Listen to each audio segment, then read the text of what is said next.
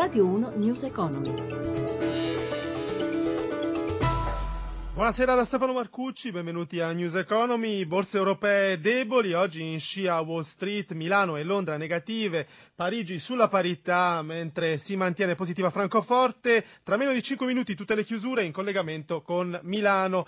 Intanto il colosso delle telecomunicazioni Verizon acquisisce Yahoo, storico motore di ricerca, una delle prime storie di successo del web in crisi da anni, però l'operazione vale quattro virgola otto miliardi di dollari. L'obiettivo di Verizon è quello di rompere il duo polio di Google e Facebook nella raccolta Pubblicitalia online. Ancora a proposito di acquisizioni, Cementir, società del gruppo Caltagirone, si espande in Belgio rilevando le attività del, nel paese della Italcementi, eh, costituite principal, principalmente dalla Compagnie des Ciments Belge. La transizione ha un controvalore di trecentododici milioni di euro.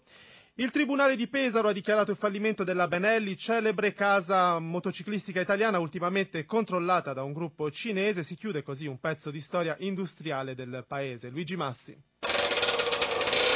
L'inconfondibile rombo della Leoncino centoventicinque, una moto leggera che accompagnò l'Italia del boom, l'Italia che correva verso lo sviluppo, suggella in maniera un po' malinconica la fine, almeno per ora, della Benelli. Nata come officina meccanica di precisione nel millenovecentoundici a Pesaro, fondata da sei fratelli, attraversa un secolo di storia italiana, le due guerre, decine di successi sportivi, tra cui due motomondiali e sedici campionati italiani. Ancora una volta ha trionfato lo sport e con esso la tecnica, l'industria, il lavoro italiano. Questo è il Motogiro d'Italia del cinquantatré, è da lì, dalla passione sportiva, che Benelli entra nelle abitudini di consumo di un paese che sognava e comprava elettrodomestici, tv, auto, moto come segno di emancipazione per dimenticare le ristrettezze della guerra. All'origine della dichiarazione di fallimento c'è l'istanza di un creditore, un'azienda produttrice di sospensioni che vanta un credito di centomila euro, ma forse non è ancora detta l'ultima parola, l'azienda ricorrerà in appello e si dice sicura che la decisione sia immotivata perché i bilanci sono solidi. solidi e la liquidità sufficiente. Dal duemilacinque la Benelli, dopo diversi passaggi di mano, era stata acquisita dalla multinazionale cinese Qianjiang e ultimamente, nonostante una perdita d'esercizio di sei milioni di euro, aveva ricominciato a vendere discretamente sia i modelli leggeri che quelli più potenti. Nella fabbrica di Pesaro sono impiegati al momento settanta operai.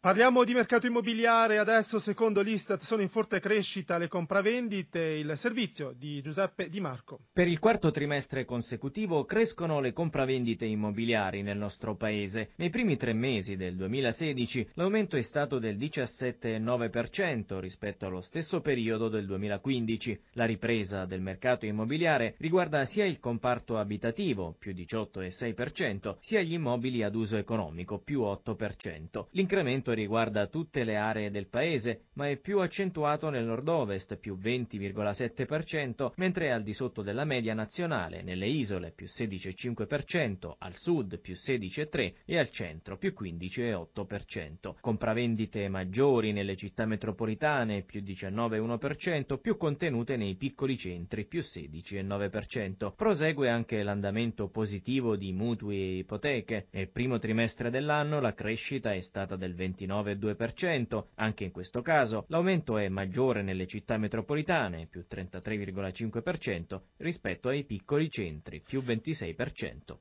Adesso a Milano per seguire in breve le chiusure dei mercati con Marzio Quaglino. Marzio. Chiusura negativa per qualche titolo, colpa in questo caso un po' del petrolio che è sceso a quarantatré dollari e ventitré centesimi al barile, e quindi Wall Street, apertura in calo, ha trascinato a ribasso anche le piazze europee. Milano ha chiuso in calo dello zero virgola cinquantadue per cento, meno zero virgola trenta per Londra, positive invece Francoforte più zero virgola cinquanta e Parigi più zero virgola sedici per cento. Tra i titoli di Piazza Affari, M P S ancora un tracollo, meno otto virgola quarantatré per cento, sulle indiscrezioni che l'istituto senese non possa superare gli stress test. Per finire le valute, con l'euro che si mantiene debole sul dollaro sotto la soglia di uno virgola dieci. News Economy a cura di Roberto Pippan si ferma qui. In regia Renzo Zaninotto, grazie per averci seguito. Da Stefano Marcucci, buon proseguimento su Radio uno. Radio uno News Economy.